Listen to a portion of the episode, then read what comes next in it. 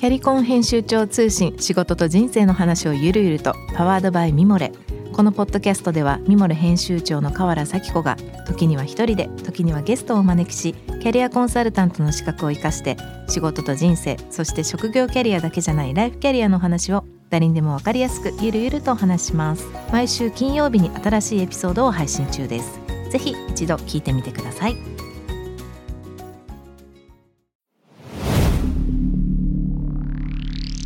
Spinner。こんばんは、ナビゲーター中道大輔です。 Vision to the Future、 日本のカルチャーを作り出すもの、こと、人の魅力を引き出し、世界に向けての価値観を共有するクリエイティブプログラムです。1月の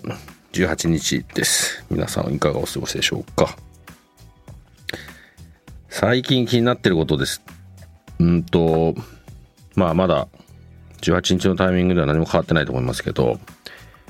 政府がですね、2月の末まで外国人を日本に入れないという発表を先日しました。いろんなことをケアしながらやるとは言ってはいるものの、うちの会社もね、外国人のメンバーたくさんいますし、たまたま今そのメンバーが海外にいたっていう事実もあったりとかしてですね、ちょっと困ってるなという部分と、もう少しね、具体的な、ビジョンというか、そういうのを聞かせてもらいたいなと思います。番組への質問、感想は、ぜひホームページのメッセージからお願いいたします。ツイッター、ハッシュタグ、ビジョンフューチャーつけて、ぜひぜひお願いいたします。さらに、インスタグラム更新しております。ビジョンフューチャー813ということで、そちらの方も、ぜひぜひ見てみてください。で、今夜お迎えするゲストは、造園や植栽など風景を作るランドスケープデザインを手掛ける造園家、株式会社ヤードワークス代表取締役の天野圭さんお迎えしたいと思います。こんばんは。こんばんは。お願いします。お願いします。はじめまして。先ほどちょっとね、お会いした時に話したんですけど、かなり個人的には植物というかグリーンがすごく好きなのでお会いするの楽しみにしてました。ちょっといろいろ聞いてみたいと思いますが、まずちょっと僕の方から簡単に天野さんのプロフィールご紹介したいと思います。ですね、2007年、景観公園巡りのためにヨーロッパを放浪され、帰国後、独立と。で、日本特有の四季を大事にしつつ、作品一つ一つにストーリーを持たせて、想像力とともに、後世と残る庭づくりを心がけていらっしゃいますと。そして2017年に、新事務所兼コンセプトショップザ・ソイル・バイ・ヤードワークスを自宅のお庭にオープン。2019年7月の3日、株式会社ヤードワークスに社名変更され、一昨年なんですね、2020年6月、東京目黒区に東京営業所を設立と。精力的に活動されていらっしゃいますが、植物に興味ない人にも緑のある暮らしの良さを国境を越えて伝えていけたらという思いで、いろいろなブランドのコラボや国内外の個展、イベントを通じて植物を使ったアートワークを展開されていらっしゃいますと、はい、いうことで、いろいろと見させていただいてる中で、このヤードワークス2007年から始められたんですよね。そうですね、うん、はい、一人で始めました。それから今までざーっとどんな流れだったんですか。本当にいわゆる剪定とか手入れからスタートして、うん、でもやっぱり庭作りをしたいっていうのが思いがずっとありながらも、うん、どうしたら庭作りのクライアントが取れるかっていうのを日々考えながら、うん、活動してて、それがそのアートワークだったりするんですけど、アンテナ、僕は田舎なんでアンテナ張ってる人って本当すごい少ないんですけど、その中でどういう風にするかっていうのを日々考えながらやってったら、気づいたら時間はかかりましたけど、いろんなプロジェクト、個人邸の庭を作らせてもらうようになってから、気づいたらキャンプ場とか、あと東京のオフィスとか、あと全国の商業施設とか宿泊施設のお仕事が来るようになって、自分も嬉しいんだけど戸惑いながらっていう感じですかね、っていう感じで、あっという間でした。あっという間に淡瀬山梨県にいらっしゃるんですよね。はい、今もね。今も今日も来ました。そこにそのソイルバイヤードワークスっていうのが事務所兼ショップである。はい、これどんなところにあるんでしたっけ？伊沢温泉という場所は、うん、まあ名前の通り温泉地で、うん、いいですね。そうだからうちはあれですね、ボイラーがなくて、うん、お湯開くと蛇口開くと温泉が出てきますっていう地域じゃないですか。そう、まあだからまあ温泉街なので、うん、ただちょっとコロナでだいぶすごく打撃は受けちゃってる状況なんですね。まあ観光っていう観光がそのうちの周りにはなくて、本当温泉と旅館っていうだけなんで、その周りにワイナリーとかいろいろあるんですけど。山梨県のどの辺なんですか？まあ、ちょっと結構中心ら辺ですね。甲府の隣というか、よく通ります僕。山によく行くんで、はいはいはい、スキーで中央道は一宮三坂ら辺ですねっていうところですね。中央道でそこに、まあ、そこであえてこうベースを張ってやられてるんですよね。うん、そうですね。なんかそこは意味があったんですか？まあ、なんとなく自宅っていうのもあるし、うんなんだろうな、ずっと住んでる場所ってやっぱ一番落ち着くんで、うん、周りを見渡せば山に囲まれてますし、うんうん、まあ目の前が、まあ、ちょうど、まあ、土地があったので、うん、だったらまあ土地を買う必要もないですし、だったらもうここで建てちゃおうっていうのでいろいろ考えずに建てましたね。それはね、その2007年の時に。そうですね、はい、なんか写真で見ましたけどすごいこうあれですよね、ドンとデザインされた大きな空間みたいな感じ。まあ本当倉庫みたいな感じですね。そこで育ててるんですか？そこは、まあ、バックヤードではまあでも基本仕入れたものをそこでストックしておく、僕の現場だったり、あとそのお店売り用の植物だったりっていうところで、あとまあ事務所も兼ねてるっていう感じですかね。なんかもともとはこういう仕事じゃなかったんですよね。そうですね、全く全然違うサラリーマン。きっかけは何だったんですか？まあまあなんだろう、半導体の工場で普通に働いてまして、で週末はなんだろう、ホームセンター行って丸のことインパクト握ってこう DIY を常にやってたんですね。あでそういうの好きだったんですね。そう、もともとだから空間だったり建築とかは好きだったんですけど、うんまあなんだろうな、建築家になるにはやっぱ相当ハードルも高いし運も必要だしっていうところで、まあ、たまたま母親がなんかガーデニング教室っていうなんか洒落たものに行ってたんでちょっと何それみたいな感じで見に行ったら、もうそこがなんだろう、植物で空間ができてたんですね。で僕の中でそのイメージがなくて、なんか建築で空間っていうのはもちろん分かるんですけど、うん、植物で空間ができてることに驚いて、うん、でそこか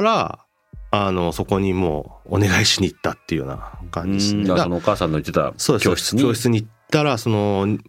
いわゆるなんだろうな、こうまだ自分も25、6ぐらいだったんで、うんまあ、もちろんその植物も全然分かんないですし、うん、ただまあとりあえず驚いたっていう印象を受けましたね。その空間ができてるっていうこと、うん、そうっていうのと、まあもともとその個人住宅のエクステリアでフェンスとかカーポートとか作る仕事はしてたんですけど、うん、転職してねそのしてたんですけど、だからその時にもこう完成形に疑問を持ってて、うん、でまあ要所とかを見て、なんで大して違いはないのに何が違うのか、うんうん、でまあ要所を見た時に植木があって、うんあ植木なんだっていうのもなんか同じぐらいのタイミングに気づいて、うん、あれもしかしたらこれ自分に合ってるかもっていうので、まあ、植物で空間を作ったりとか植物で遊んでる人が当時少なかったんで、うん、あこれちょっとハマってみようかなっていうのでこの業界に飛び込んだっていう感じですかね。うん、うん、で普通にこうまあサラリーマン的な仕事からこうそういうインスピレーションがあってバンってこう一気に変える一気だったのか分かんないけど、うん、結構なんか勇気がいるというか一般的に言うとまあまあ、その時期は、まあ、人生めちゃくちゃちょっといろいろあったんなちょっとこう言えないことが結構いろいろあって、うんうん、まあ本当自分を変えたいなっていうのもあったりしてっていうので、うんうん、まあいろいろいいタイミングだったのかなっていうところはありますね。うんその時にこうさっきちらっと言ってましたけど、要所見て、うん、日本の、まあ、自分たちのやってた現場があってと、こうその時に要所とかいろいろ見てたそのアンテナっていうのはたまたまだったの？なんだろうな、まあ多分常に疑問を感じてたんですよね。そのエ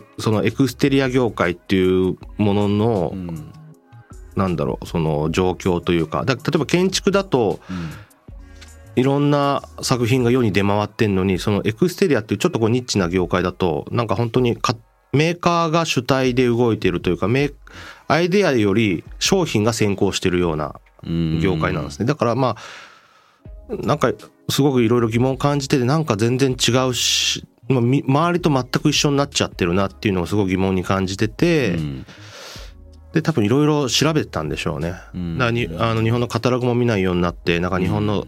雑誌とかもなるべく控えて、うん、でまあ要所だけでちょっとかっこいいじゃないですか、正直もう、うん、デザイン性も高いし、うん、でそういうのをまあよく見るようになってっていうところからかな、うんうん、ですごい別にシンプルな建物なのに植木がドーンってあるだけで、うんうん、あらこんなかっこいいのかっていうところに気づいたっていう、うん、なんかずっと盲点だったってところあったんですけどね、うん、独立する前になるのかな、イギリスにこう放浪の旅というふうにどこに書いてあった気がするんですけど、うん、まあ、行かれたということで、なんでこうイギリスにしたんですか？いや、まあイギリスは実はちょこっとで、ヨーロッパ、URL パスゲットして、うん、でその時ちょうど姉が何でしたっけ、働くワーホリでパリに住んでたんで、うん、なんかこう行きやすくなったというか、でパリを拠点に、うん、上からベルギー、うん、アムス、オランダ行って、うん、でまあドイツ行ってウィーンとか行って、うん、で下行って。イタリア、南フランス、スペインでパリ戻ってきて、うん、で、まあ、パリがストライキになってて、うん、そういうあるあるな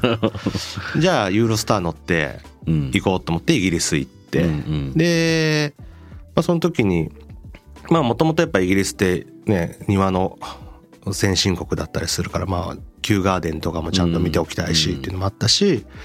あとストーンヘンジとか、ああいうコッツウォルズとか、あとバースとか、ああいう世界観も好きだったんで、うん、ちょっと見に行きたいなっていう思いで、うん、まあ、3ヶ月ほどヨーロッパ行ってて、そのうちの1週間ぐらいしか行かなかったのかな、うん、でもイギリスにはちょっと滞在したっていう感じでしたね、うん、ヨーロッパどうでした？やっぱ個性が結構強かったかなっていうのと、どうだろうな、まあやっぱり歴史めちゃくちゃあるなっていうのは感じましたね、うん、僕は好きですね、うん、どこが一番印象に残ってます？印象に残ってんのはやっぱりその目に入るビジュアルとして、やっぱ僕ベネチアがやっぱすごく衝撃的だったっていう、うん、確かにだったし、あとパリの本当にこう田舎にある、田舎というか、うん、パリ市内の中にあるちっちゃな公園とか、うんうんうんうん、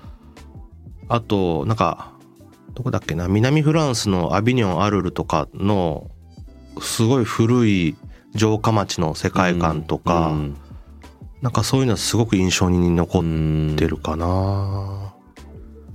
うん、結構ちょっとした田舎町とかの、でも古い町のちょっとした片隅のこう雰囲気とか建物とか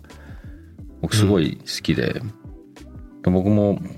まあ、確かにベネチアのたまたまうちの会社の今イタリア人がいるんですけど、うん、話して、そいつあの辺り出身なんですよ。で僕ベネチアは10代のね時に行ったんですよね。ただまあ観光で行ったから、うんうんうん、でそいつにベネチアに住んでる人たちって普段どこにいるのって言ったら、うんうんうん、ちゃんと今当然だけどちゃんとあって、うんうん、でやっぱりこう運河があって、もう一個全然裏の方にみんな船で行って、やっぱそこがリアルベネチアだみたいな話とかをしてたりとかして、まあ東京もそうじゃないですか、うんうんうん、なんかそのやっぱリアリティのあるところを見てたりとか、ヨーロッパのそっちの見えない普段こうパッと見た時見えないようなところとか、アムステルダムもそうだし、まあ、ロンドンもそうですけど、うん、そういうところは結構インスピレーションいっぱいあるなと思いますね。そのデザイン、街がデザインちゃんとああえてデザインしてないけどデザインされてるみたいな。そうですね。もう文化としてすごいちゃんとしてるんだなって、そういうところがって思いましたね。うんうん、でルーブル美術館行った時にもうちっちゃな子供が多分学校のスクールでしょうね、うん、一環で、うんうん、生徒たちがルーブル美術館で絵を描いてたんですよ。いやってすごい、ね、それ叶わないよってやっぱ思いますよね、うんうん、それが日常にあるんだったらってやっぱ思った。フリーで入れるし、うん、僕もよく見ますねその光景、うん、どこの美術館とか博物館とかいろいろ美術館に行ってもやっぱり子どもたちがやっぱりいて、うんうんうん、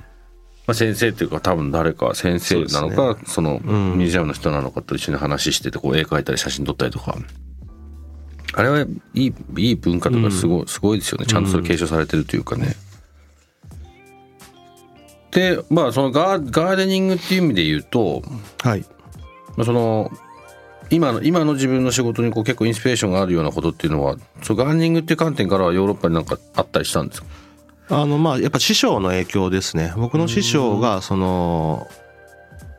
どちらかというとイングリッシュガーデナー、もうバリバリのむしろそっちだったんで、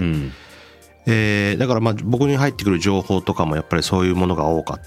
てヨーロッパ系の庭の作り方が多かったんで、まあその辺の情報とかの頭でっかちは結構なりつつあってて、でそれはまずいなっていうのもあって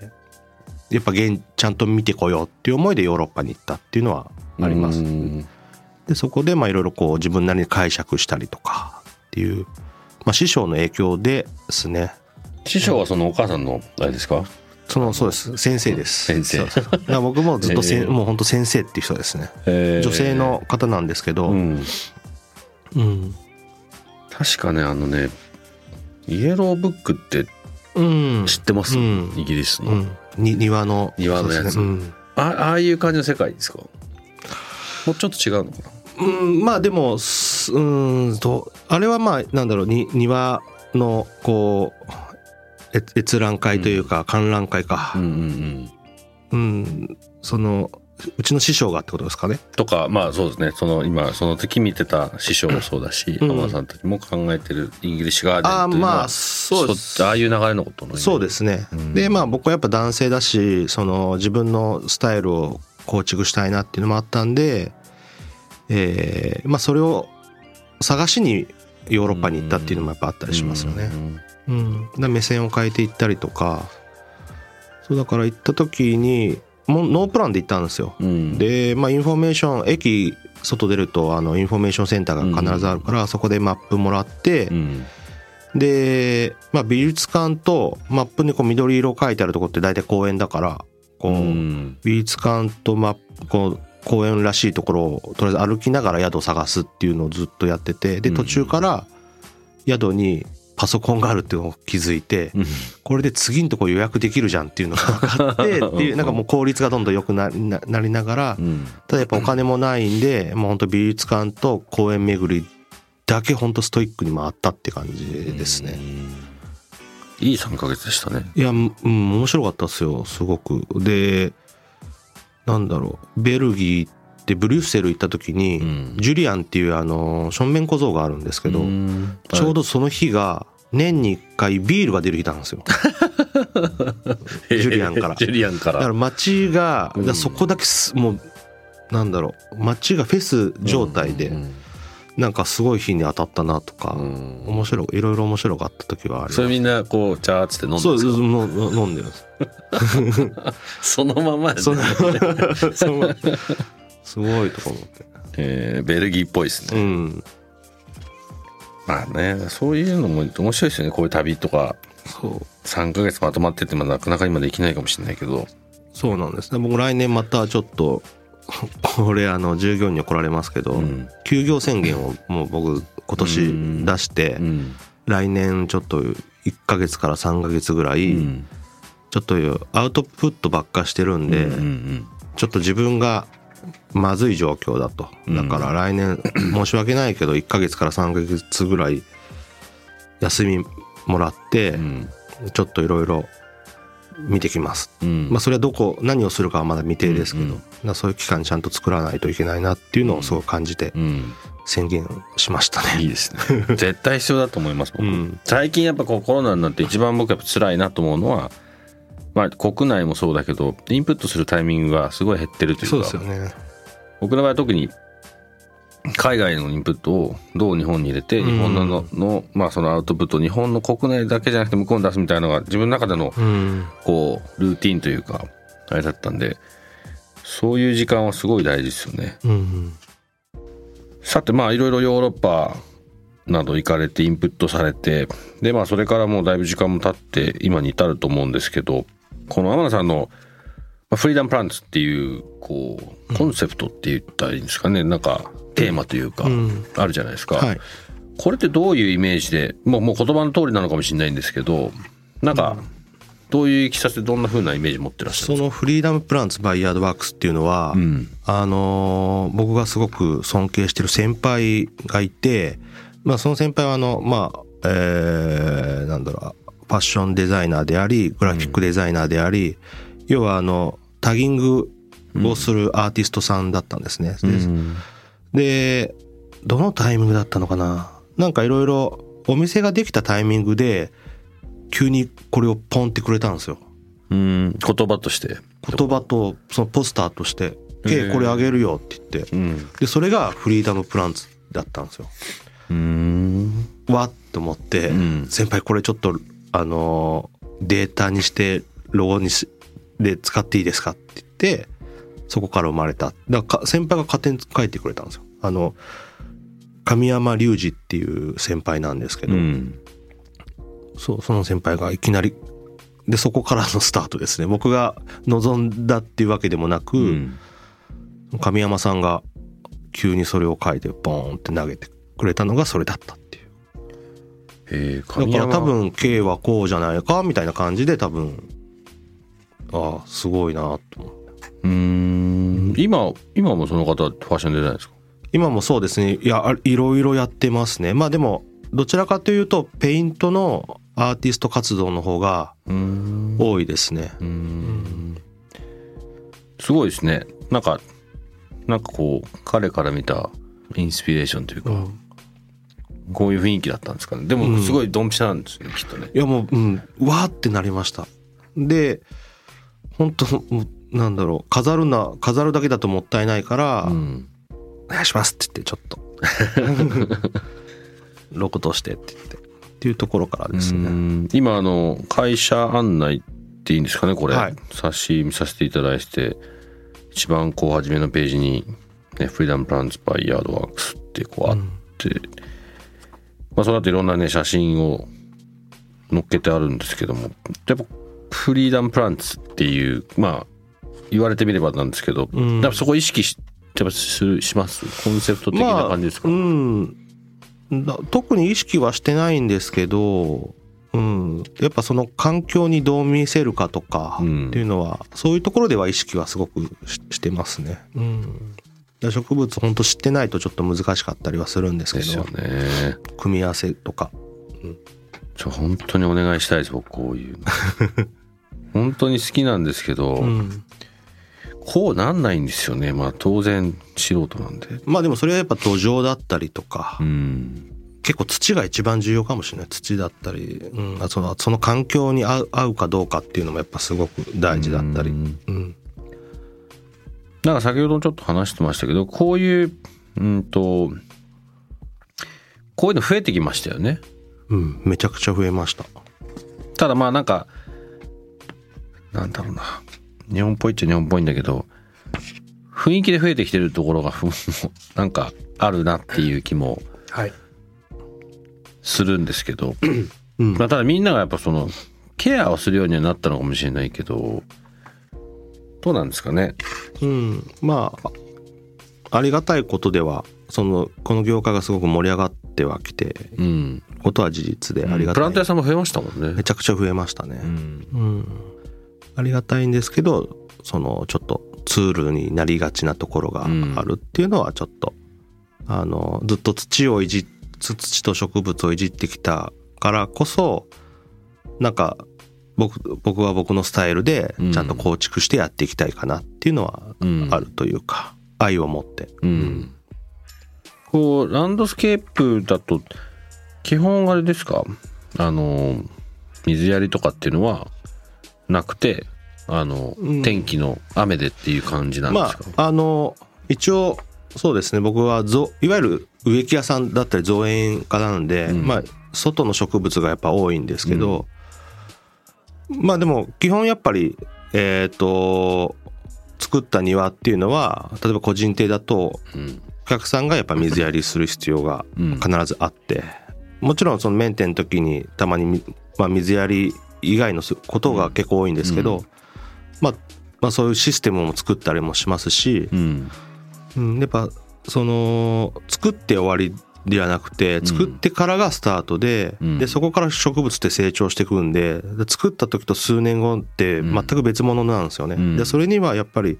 そこにのクライアントさんの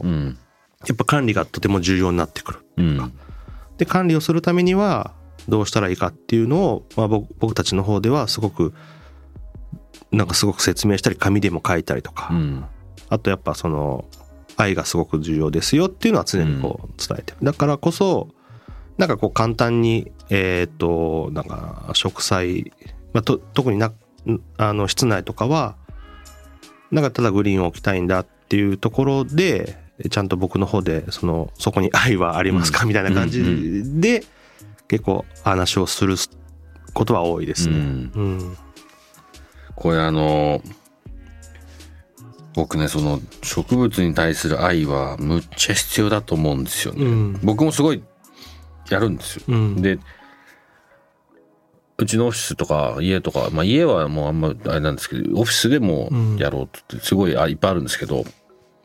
本当にケアしてるとちゃんと反応してくれるっていうのと、あとまあ一番初めにやり始めた時は好きだからっつってこう水やりすぎたらなんかちょっと良くなくなっちゃったみたいな、あ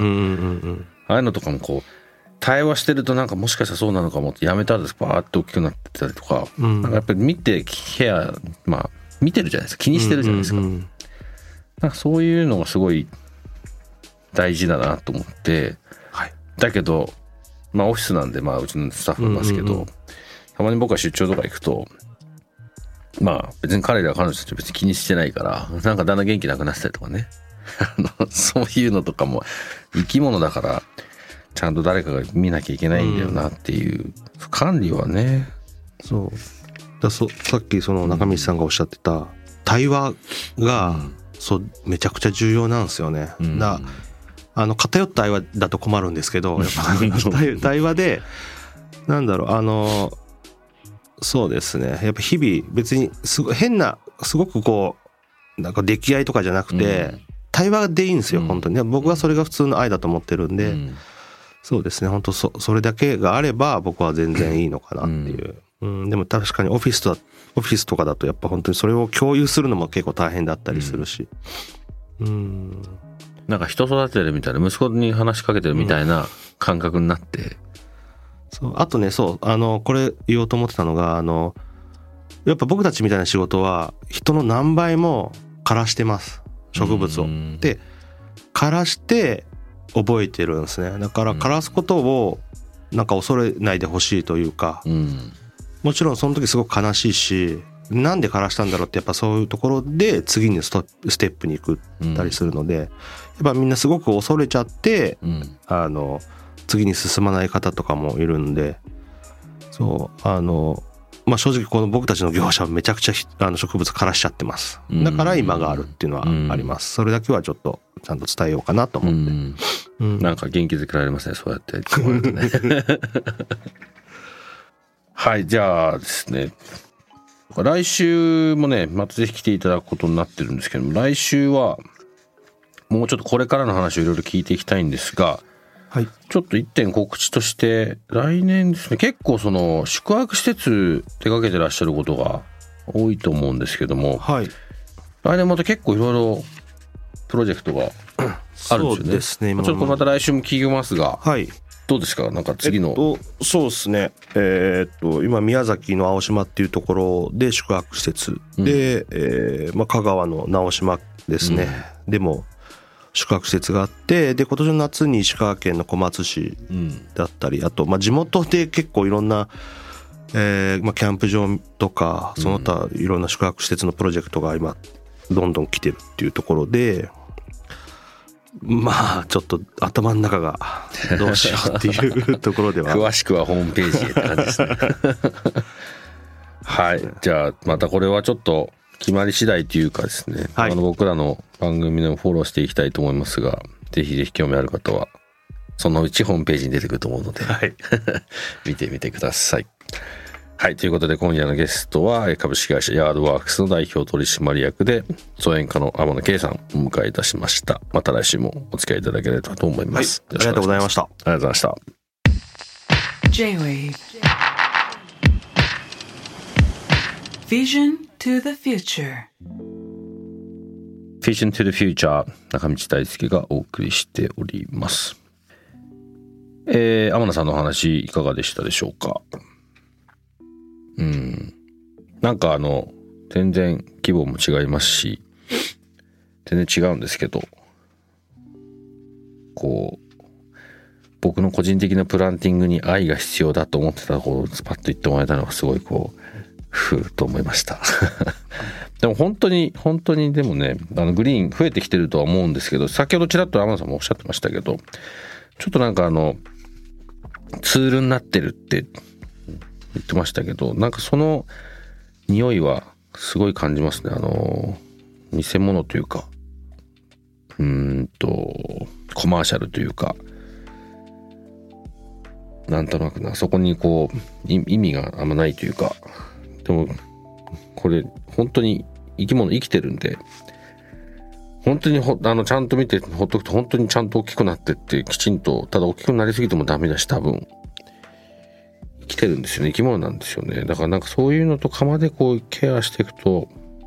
なんか東京とかで日本の街のグリーンもまた違った形になるんじゃないかなと思います。ただ日本って結構緑いっぱいあるんですよね。今も六本木ヒルズの窓から外見てもね、まあそうでもないかなヨーロッパの話さっき出ましたけど、ロンドンに着くヒスローの直前の空の上から見るとですね、まあ、森だらけなんですよね、ロンドン。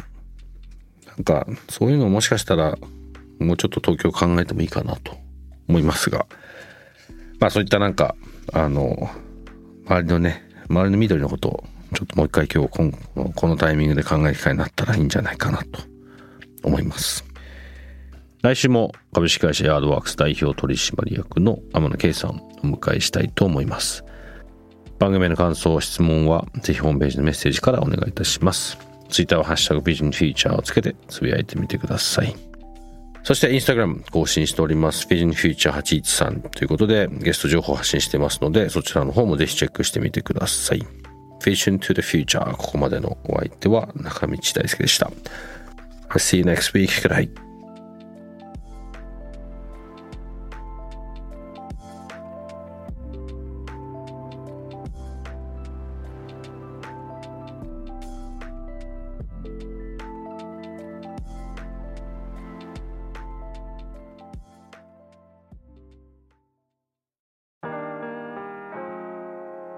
美容家の神崎恵と編集者の大森洋子でお届けする雑談ポッドキャストウォンと、私の名前なんての、